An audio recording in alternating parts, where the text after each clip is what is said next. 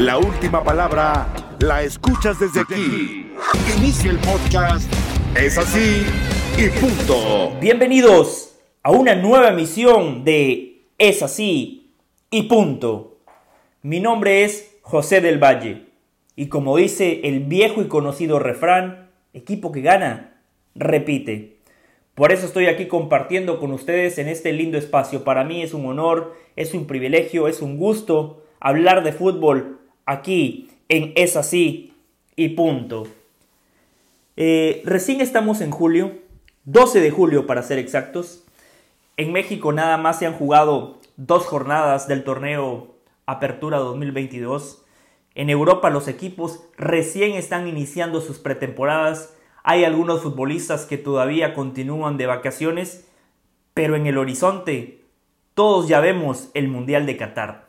Todos en nuestro calendario ya hemos señalado el día y la hora donde la pelota empezará a rodar en la justa mundialista. Para ser exactos, faltan 131 días para que arranque el Mundial de Fútbol de Qatar 2022.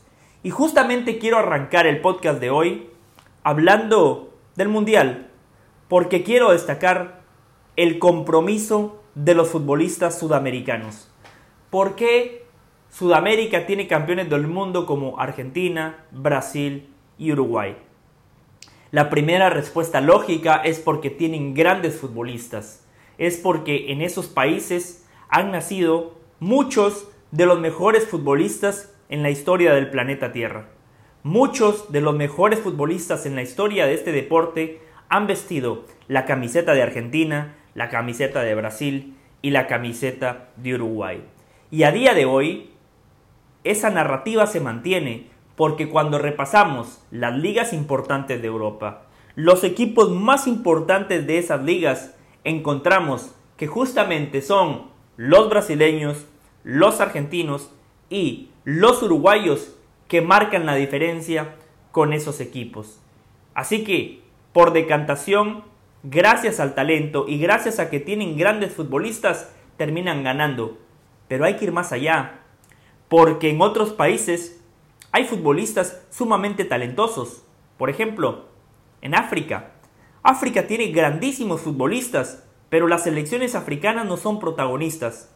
El futbolista sudamericano marca la diferencia por el compromiso que tiene con su selección, por el amor que le tiene a la camiseta, por la responsabilidad que siente que tiene para con su patria.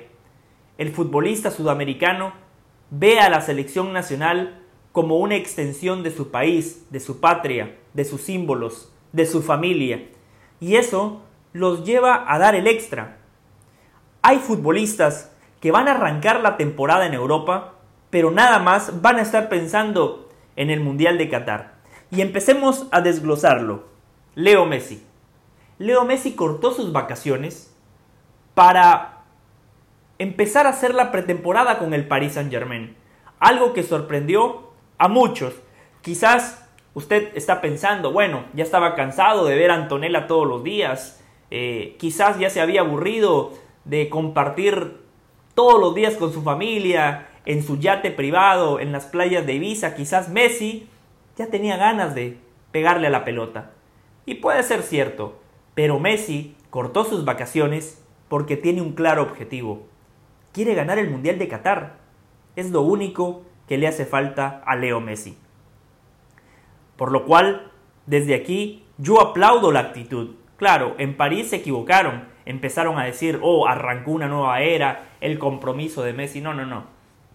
Messi llegó antes a ejercitarse, a entrenarse, porque quiere tener un gran mundial, que seguramente para él será su último mundial vistiendo la camiseta de la selección nacional de Argentina. Ese mismo día, Neymar, el brasileño, que muchos lo catalogan de poco profesional, que le falta ética, que le falta compromiso. Neymar, al igual que Messi, se presentó días antes porque quiere estar en buena forma física, porque quiere tener un gran mundial. Dijo Neymar que tiene el presentimiento de que esta temporada todo será distinto. Dice Neymar que tiene el pálpito de que todas las pelotas terminarán en el fondo de las piolas.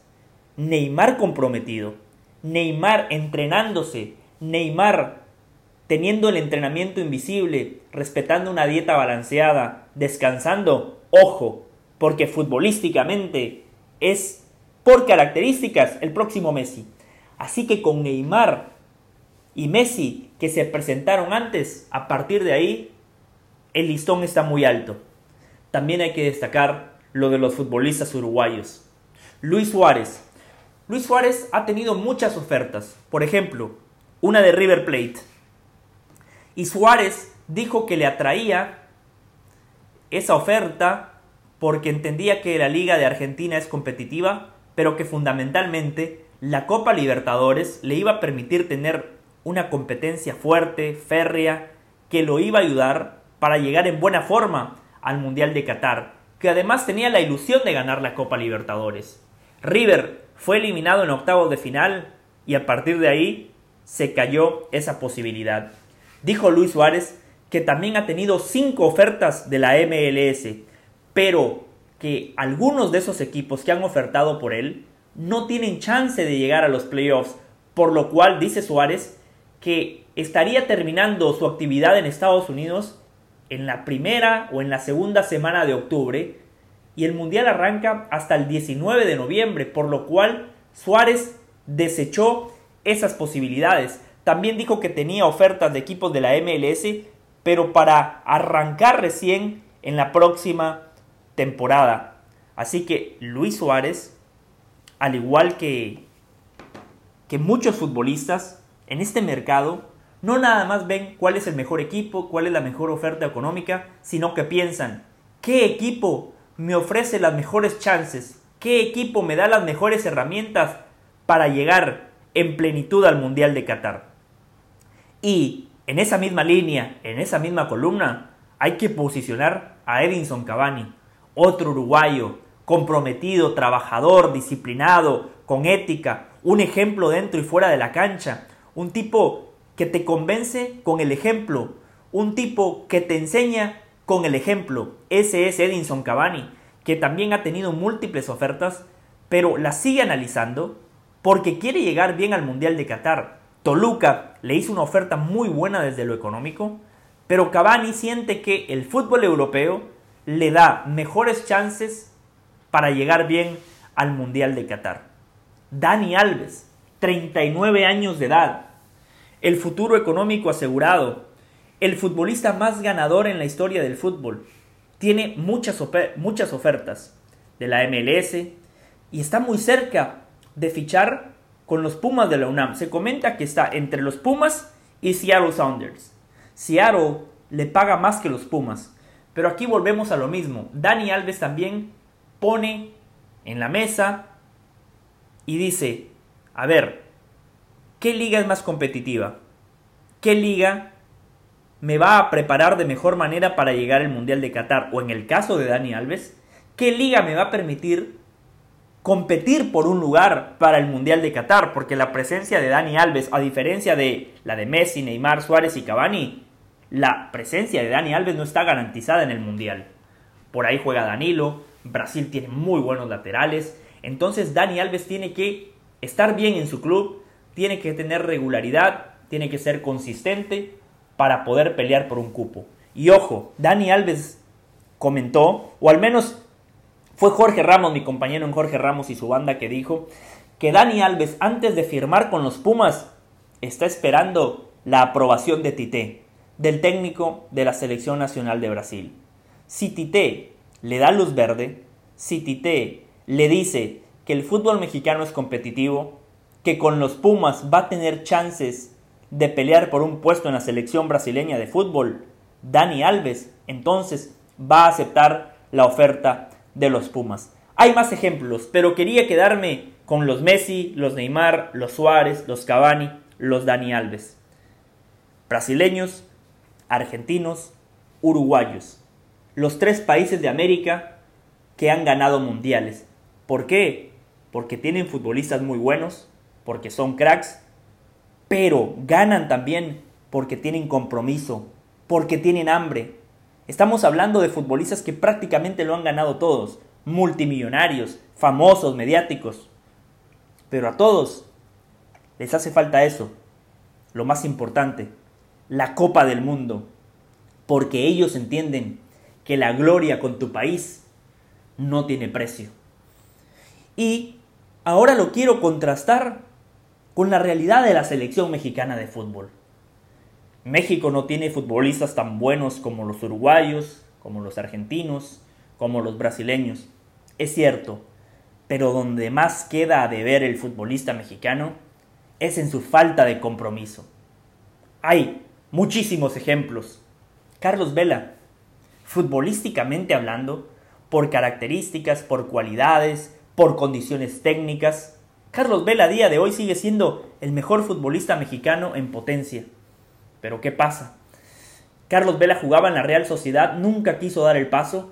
En ese equipo jugaba Antoine Griezmann. Griezmann fichó por el Atlético de Madrid, después fue al Barcelona, hoy es campeón del mundo. Carlos Vela siguió en la Real Sociedad y cuando estaba en plenitud dijo, me voy a la MLS.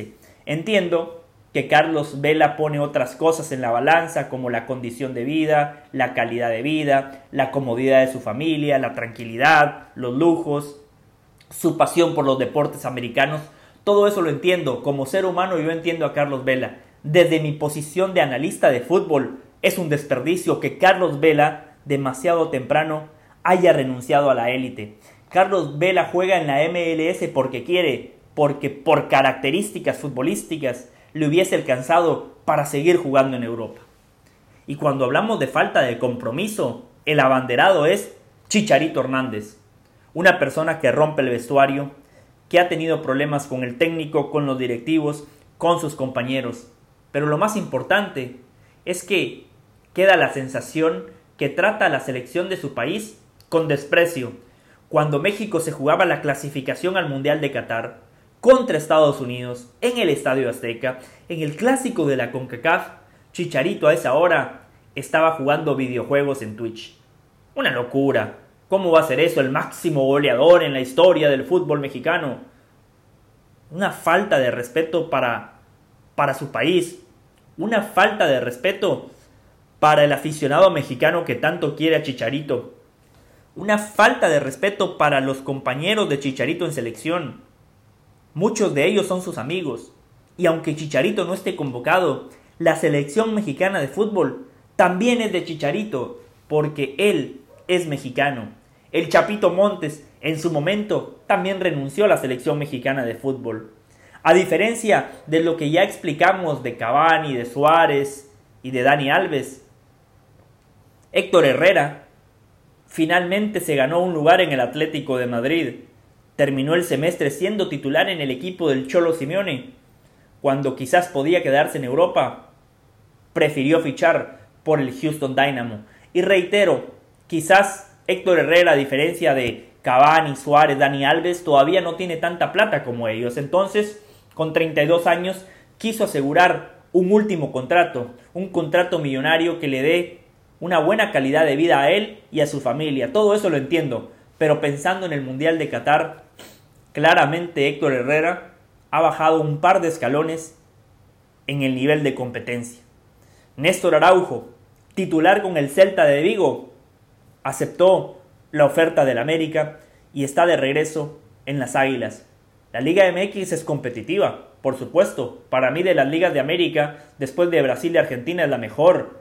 Llega la América, un grande, un equipo con pretensiones, donde hay mucha presión, donde hay que jugar bien todos los fines de semana. De lo contrario, los futbolistas siempre están en el ojo del huracán. Allí hay que rendir, no valen las excusas. En el América hay que ganar. Pero está claro que la Liga MX hoy está un par de escalones por debajo de la competencia que ofrece la Liga de España.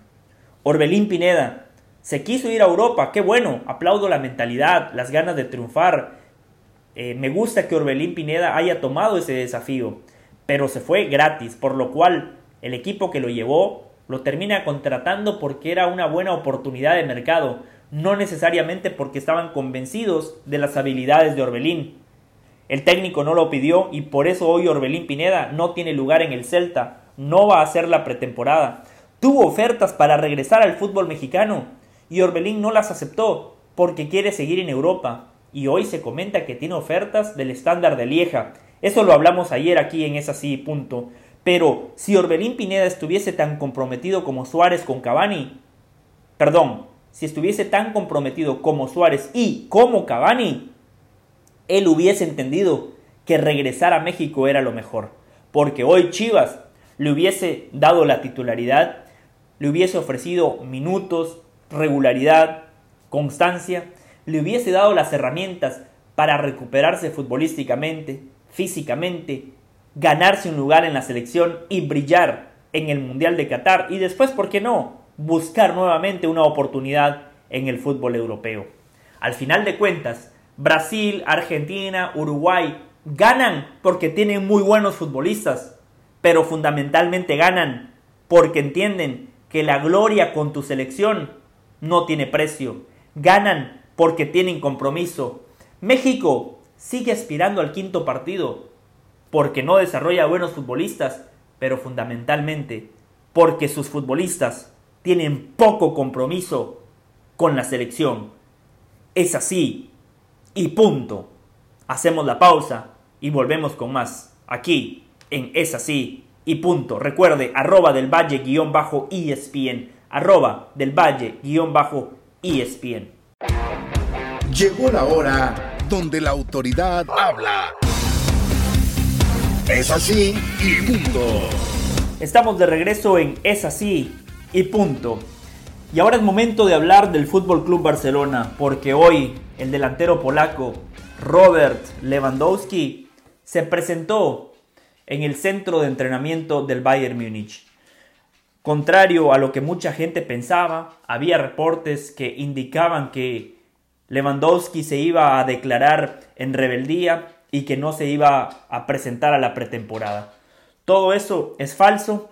Hoy Lewandowski llegó a las instalaciones del conjunto bávaro, se hizo las pruebas médicas y está listo para arrancar la pretemporada. Sin embargo, el objetivo de Lewandowski es el mismo. El objetivo del delantero polaco está claro. Quiere jugar en el Fútbol Club Barcelona. Le queda un año de contrato. La directiva del Bayern Múnich ha sido eh, muy cerrada, intransigente. Ha dicho Lewandowski va a jugar en el Bayern Múnich la próxima temporada, va a cumplir el contrato con nosotros. Sin embargo, sabemos que eso es parte de una negociación. El Bayern Múnich lo que quiere es que el Barcelona termine pagando entre 50 y 55 millones de euros por los servicios de Robert Lewandowski. Parece caro, parece una cifra bastante alta para un delantero que tiene 33 años. Una cosa es el aspecto económico y otra cosa es el aspecto futbolístico. A ver, 55 millones de euros por un futbolista que el próximo año queda libre, sí parece una exageración. 55 millones de euros para un futbolista que en agosto va a cumplir 34 años parece mucho, porque esta inversión que estaría haciendo el Barcelona es para eh, cumplir objetivos inmediatos. Un delantero probado, uno de los grandes nueves del presente y de los últimos 10 años, un futbolista que va a llegar y que de inmediato va a marcar la diferencia porque Robert Lewandowski es sinónimo de gol. Sin embargo, pensando a futuro, el Barcelona va a tener muy pocas chances de recuperar parte de la inversión porque en dos años Lewandowski va a tener 36, en tres años va a tener 37. Un futbolista a esa edad es muy difícil transferirlo y encima ganar plata por la transferencia. Así que desde lo económico, sí, parece un poquito caro por la edad, porque el Barcelona no va a tener chance de recuperar parte de su inversión. Ahora, desde lo futbolístico, a mí me parece una gran contratación con Lewandowski en la plantilla, el Barcelona se convierte en un equipo que puede pelear por la liga. Aquí las cosas hay que decirlas muy claras. Si el Barcelona no tiene dinero y arranca la temporada con el equipo que tiene a día de hoy, no le va a alcanzar para pelear la liga. No le va a alcanzar para ser protagonista de la Champions. Le alcanzará para tener unos cuantos buenos partidos, eh, quizás clasificar a la ronda de octavos de la Champions o, ¿por qué no? Quedarse eliminado nuevamente en la fase de grupos. Pero eh, esto John Laporta lo tiene muy claro. Una cosa es el aspecto económico, otra cosa es el aspecto deportivo. John Laporta tiene que encontrar los recursos, tiene que activar esas palancas de las cuales él tanto ha hablado para que el Barcelona tenga el capital, tenga el efectivo para fichar a un futbolista que claramente le da un salto de calidad. Hay gente que dice, ah, pero el Barcelona ya tiene a Ferran Torres, a Bumellán, a Ansu Fati. Sí, tres muy buenos jugadores, ninguno como Lewandowski. Lewandowski al Barcelona le va a garantizar entre 25 y 35 goles por temporada. Así de importante sería ese fichaje. Robert Lewandowski posicionaría al Barcelona en un lugar especial porque al final de cuentas este deporte se define con goles y Lewandowski te aporta justamente eso, goles. Dejando el ejercicio económico de lado, yo quiero hacer un ejercicio futbolístico. Un equipo para competir en liga, en Champions y quizás de manera simultánea también en Copa del Rey y en Supercopa de España, necesita dos futbolistas por posición. Hoy este Barcelona todavía está rengo. Asumiendo que la Porta venda a Frenkie de Jong por 85 millones de euros, asumiendo que la Porta active las palancas y que el Barcelona tenga los recursos económicos para seguir reforzando a su plantilla. Si todas esas condiciones se dan, el Barcelona tiene que seguir fichando porque a día de hoy es un equipo rengo y descompensado. Arranquemos ese análisis futbolístico. En la portería, Ter Stegen y Neto. Ahí el problema está resuelto. Ter Stegen, garantía, seguridad, experiencia, es muy bueno con la pelota en los pies. Y Neto, un buen suplente. Si el Barcelona decide eh, vender a Neto, perfecto. Si existe una buena oportunidad de mercado, lo puede negociar y seguramente un canterano tomaría ese lugar como guardameta suplente. A día de hoy, en defensa el Barcelona tiene a Serginho Dest, a Araujo, a Christensen, a Jordi Alba, a Eric García, a Gerard Piqué, a Umtiti y a Mingueza. De los nombres que le acabo de mencionar, Umtiti y Mingueza tienen que salir. El francés y el canterano no tienen lugar en esta plantilla, ninguno de los dos aporta seguridad. Umtiti vive lesionado, Mingueza cuando juega, la verdad que es un gol en contra, eh, no aporta seguridad, no tiene solidez defensiva. Por lo cual estos dos futbolistas, John Laporta tiene que encontrar la manera de sacárselos de encima. Porque además el técnico, Xavi Hernández, no cuenta con ellos. Si el Barcelona sale de un Titi Mingueza, tiene dos cupos que suplir. Tiene dos futbolistas que contratar y ahí me parece que las cartas están claras. El Barcelona busca amarrar a Aspilicueta y a Marcos Alonso. Ambos a día de hoy futbolistas del Chelsea. Pero Aspilicueta se comenta que por 8 millones de euros saldría y Marcos Alonso uno se imagina que por un precio similar el Chelsea estaría dispuesto a negociar al lateral y carrilero español. Si el Barça puede contratar a Aspilicueta y a Marcos Alonso, entonces sí, el aparato defensivo estaría completo. Porque yo me imagino a Aspilicueta de lateral por derecha, titular, como suplente de Aspilicueta, Serginho Dest. Los centrales titulares, Araujo y Christensen. Los suplentes, Eric García y Piqué. Por izquierda, lateral titular, Jordi Alba. Como suplente, Marcos Alonso. Ahí ya tenemos un titular y un suplente para generar competencia interna. Ojo, que Marcos Alonso perfectamente le puede quitar el puesto a Jordi Alba Ojo que Eric García puede competir con Christensen y a Serginho Dest no lo veo compitiendo por el puesto titular. Me parece que Xavi no confía mucho en el estadounidense. Serginho Dest es muy bueno atacando, pero le cuesta defender. Vamos a la mitad de la cancha. A día de hoy el Barcelona tiene a Kessie, a Busquets, a Pedri, a Sergi Roberto, a Nico, a Gaby y a Frenkie de Jong. Esa zona parece estar bien cubierta, pero el Barcelona necesita recursos, el Barcelona necesita capital. y el Manchester United estaría dispuesto a pagar 85 millones de euros por Frankie de Jong, justamente lo que le pagó el Barcelona al Ajax cuando contrató al futbolista de Países Bajos, por lo cual Frankie de Jong desde lo futbolístico aporta mucho, pero a día de hoy es un jugador prescindible tomando en cuenta que hay futbolistas como Gaby, como Nico, como Pedri, que han dado un paso al frente en el último año y medio. Así que yo vendería a Frankie de Jong y me quedaría entonces con Kessie, Busquets y Pedri. Esa sería la mitad de la cancha titular. Sergi Roberto, que competiría con Kessie, Nico competiría con Busquets y Gaby competiría con Pedro, con Pedri, perdón. Reitero, titular, un suplente de calidad, generar competencia interna, porque Gaby perfectamente puede ser titular, porque Nico ha demostrado que está a la altura, puede pelear con Busquets y el mismo Kessie puede pelear con Busquets en esa posición de 5. Pero en líneas que eh, en, en, un panorama normal, yo a Kessie lo pondría de interior por derecha para que aporte potencia, para que pise el área contraria, para que juegue en toda la cancha. Adelante. A día de hoy el Barcelona tiene a Ansu Fati, a Bumellán, a Ferran Torres, a Memphis Depay y a White. A ver, Memphis Depay y White tienen que salir. Los dos son buenos jugadores, pero no al nivel Barcelona. White creo que es un buen futbolista para un equipo de media tabla en Europa. Porque en la selección de Dinamarca es bueno. Cuando lo dirigía el Vasco Aguirre eh, eh, en un equipo que peleaba por no descender, hacía las cosas muy bien. Pero en el Barcelona hay que tener eh, más calidad, hay que tener más peso específico y me parece que al danés no le alcanza para jugar a ese nivel. Memphis Depay, un buen futbolista, pero para equipos chicos. En el Manchester United tuvo su chance, no le fue bien.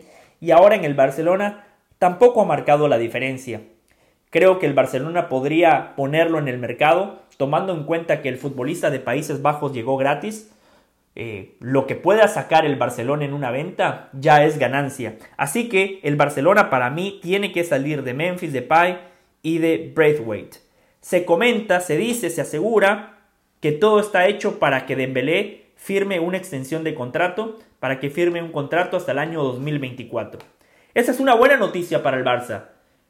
A ver, Dembélé claramente ha quedado a deber, ha decepcionado, se le ha pasado lesionado, ha mostrado poco profesionalismo, pero tomando en cuenta la situación económica del Barcelona, esa me parece que es una apuesta segura porque no hay que pagar un dinero por la transferencia, porque Dembélé aceptaría una reducción del 60% de su salario, por lo cual ahí el Barcelona ya termina bajando la masa salarial y firmaría a un futbolista eh, con el cual Xavi Hernández cuenta. A Xavi Hernández le gusta mucho Dembélé pegado a la banda porque es desequilibrante, porque cuando engancha hacia el centro la portería le queda de frente y puede potenciar ese disparo con la pierna zurda. Cuando va por fuera puede meter buenos centros para el juego aéreo de los delanteros.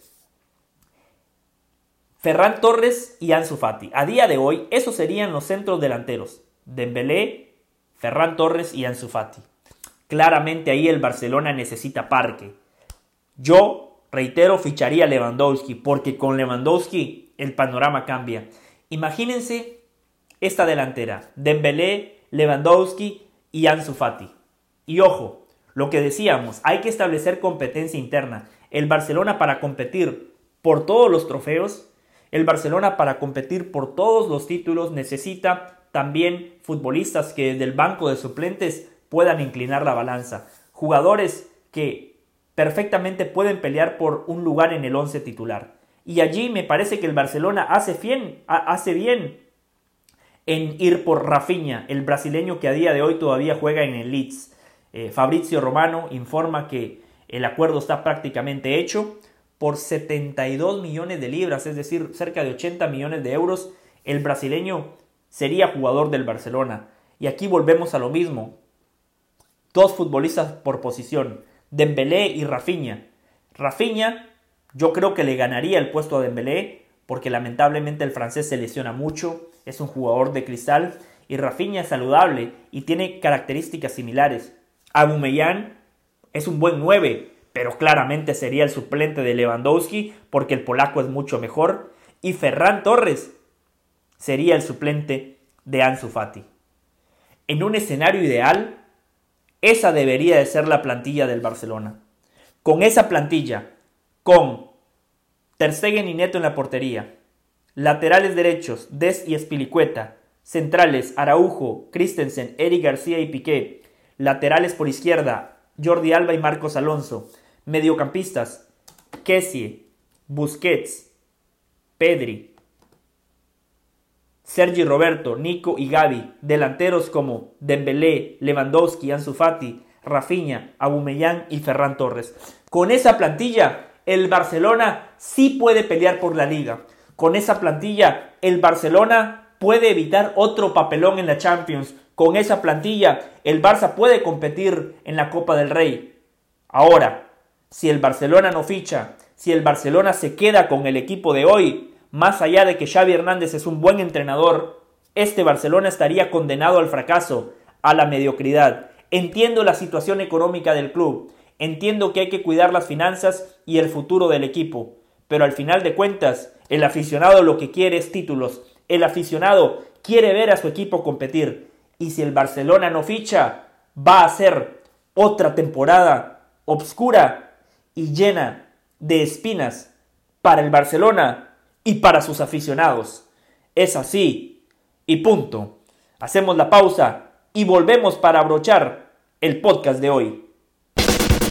Acá nadie convierte a la gente en borrego, la gente escribe o no escribe y acá opinamos de lo que pasó en la cancha de este hermoso deporte que es fútbol. Es así y punto. Periodismo sin censura. Polémica que te atrapa. Si a usted no le gustan los comentarios, no escuche, está en su libertad de escuchar otra cosa, música, lo que quiera, ¿no? Escucha el podcast en Apple Podcast, Spotify y TuneIn. Es así y punto. Estamos de regreso en Es así y punto.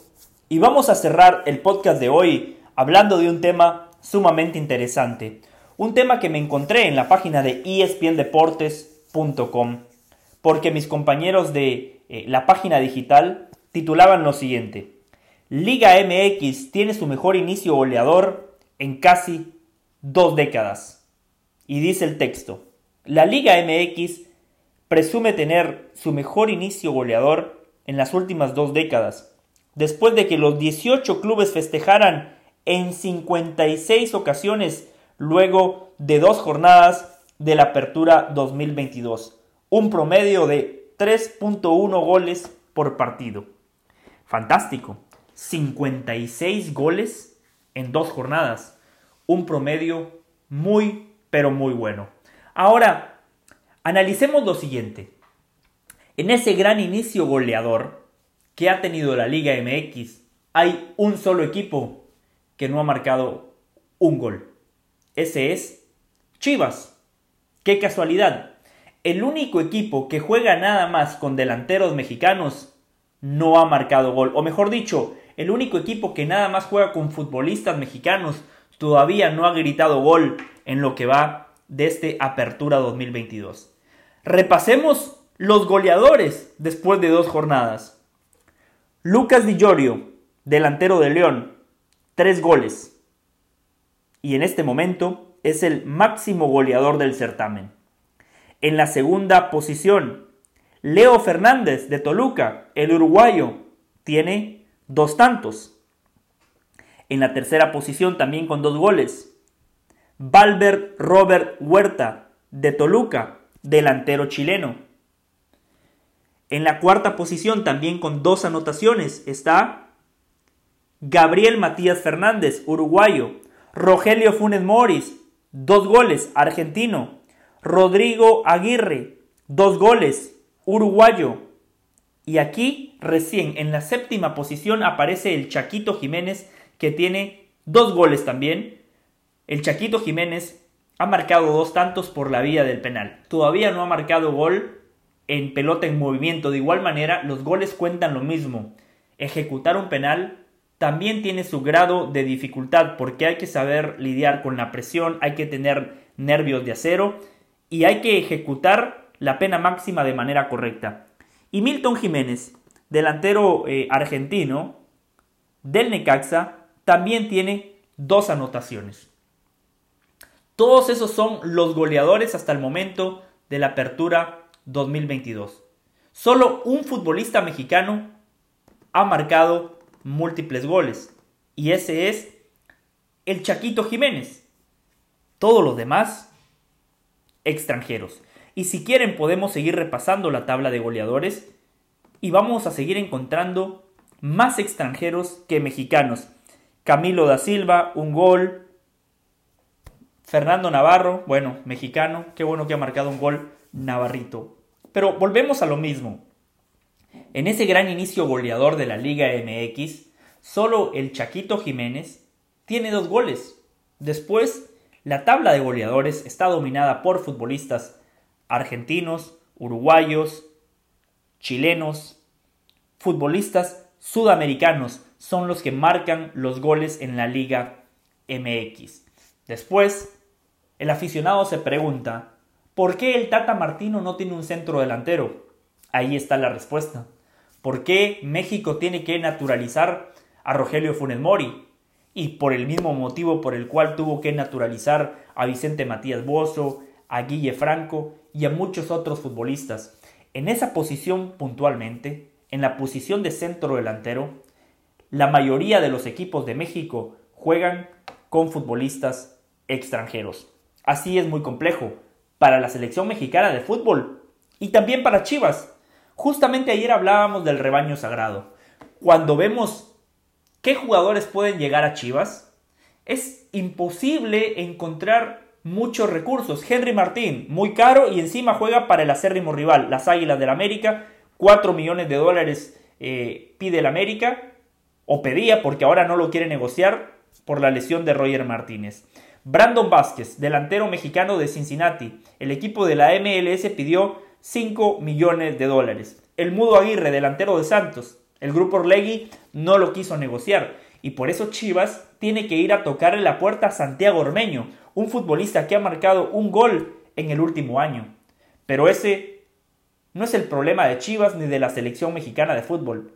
Es el problema del fútbol mexicano, donde se apuesta nada más por extranjeros, especialmente en las posiciones clave, delanteros, jugadores habilidosos, mediocampistas de creación. Si ustedes analizan todos los equipos, la mayoría en esas posiciones tiene futbolistas extranjeros. Y el problema va más allá, porque cuando repasamos los entrenadores, solo Chivas con Ricardo Cadena, Tigres con Miguel Herrera, Rayados con Víctor Manuel Bucetich, Toluca con Nacho Ambriz, Necaxa con Jimmy Lozano y Santos con Eduardo Fentanes, esos seis equipos son los únicos que cuentan con entrenadores mexicanos. Seis entrenadores mexicanos de 18 posibles. El resto, sudamericanos. Tan Ortiz con el América, argentino. Diego Aguirre con Cruz Azul, uruguayo. Andrés Lilini con Pumas, argentino. Diego Coca, vigente bicampeón del fútbol mexicano con el Atlas, argentino. Guillermo Almada con Pachuca, uruguayo. Nicolás Larcamón con Puebla, argentino. Hernán Cristante con Juárez, argentino. Renato Paiva con León, portugués. Eh, Andrés Jardín con Atlético de San Luis, brasileño. Mauro Gerg con Querétaro, argentino. Gabriel Caballero con Mazatlán, argentino. Ricardo Baliño con Cholos, argentino.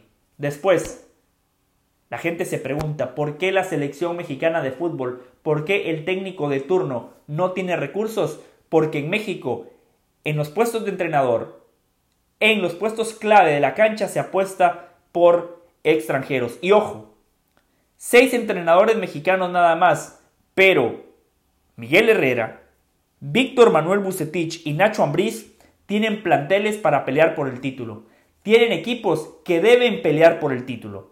Al entrenador mexicano no se le da mucha chance, es cierto, pero cuando se les dé la oportunidad, la tienen que aprovechar, la tienen que maximizar. Nacho Ambriz tuvo un pésimo torneo con Toluca. Le reforzaron el equipo. El plantel que mejor se reforzó para esta apertura 2022 fue el Toluca de Nacho Ambriz. Rayados de Monterrey tiene un trabuco y encima le llevaron a Berterame, a Aguirre, más recursos para Víctor Manuel Bucetich. Miguel Herrera con Tigres no hizo muchas eh, modificaciones, sin embargo le llevaron a Jordi Caicedo, futbolista ecuatoriano, centro delantero que viene del fútbol europeo.